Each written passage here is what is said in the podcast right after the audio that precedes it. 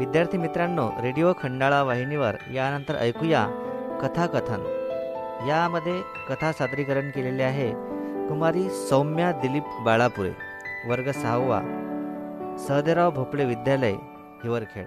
चला तर ऐकूया कथाकथन.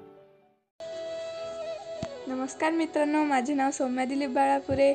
मला तुम्हाला जशा गोष्टी ऐकायला आवडतात ना तशाच मलाही आवडतात. तुम्ही एक गोष्ट ऐकणार आहात ना आज? मी सांगते तुम्हाला आज गोष्ट.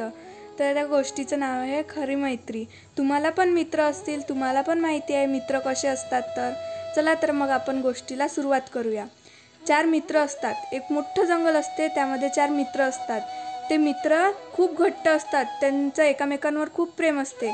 एक असते हरिण एक असते उंदीर आणि एक असते कावळा आणि एक असते कासव. तर एक सर्व चौघही जण ते दररोज जंगलात बसत असतात. तर एक दिवस काय होते की कासव येतच नाही. तर मग उंदीर म्हणते की क कासव दादा का आले नाहीत आज? हरिण पण म्हणते कासव दादा का आले नाहीत आज? मग त- उंदीर म्हणते की चला आपण बघूया. तर मग कावळा म्हणतो थांबा तुम्ही मीच बघून येतो. तर मग कावळा जाते आणि बघून येते. तर बघतो तर त्याला शिकाराने पकडलेलं असते. तर मग हे सर्व तो त्या हरिण दादाला सांगतो. तर मग उंदीर म्हणतो की मी तुम्हाला जसं सांगतो तुम्ही तसं करता का?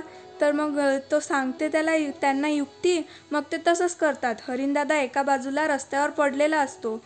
नंतर मग ते शिकारी जात असताना तो तिथं शिकारी बघतो त्याला. तर मग तो शिकारी म्हणतो की अरे अरे वा आज आपल्याला दोन दोन शिकार मिळाले. तर मग तो शिकारी खुश होऊन त्या हरिणकडे जातो. तर का कावळे दादा वरून त्याला सांगते हरिण दादा पळ पळ शिकारी आला.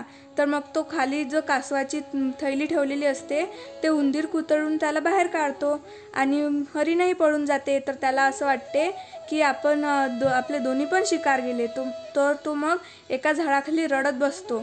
तर कावळा आणि ते सर्व त्याचे मित्र खेळत असतात. तर तो कावळा म्हणतो ए शिकाऱ्या तू आमच्या खऱ्या मैत्रीला कधीच तोडू शकणार नाहीस.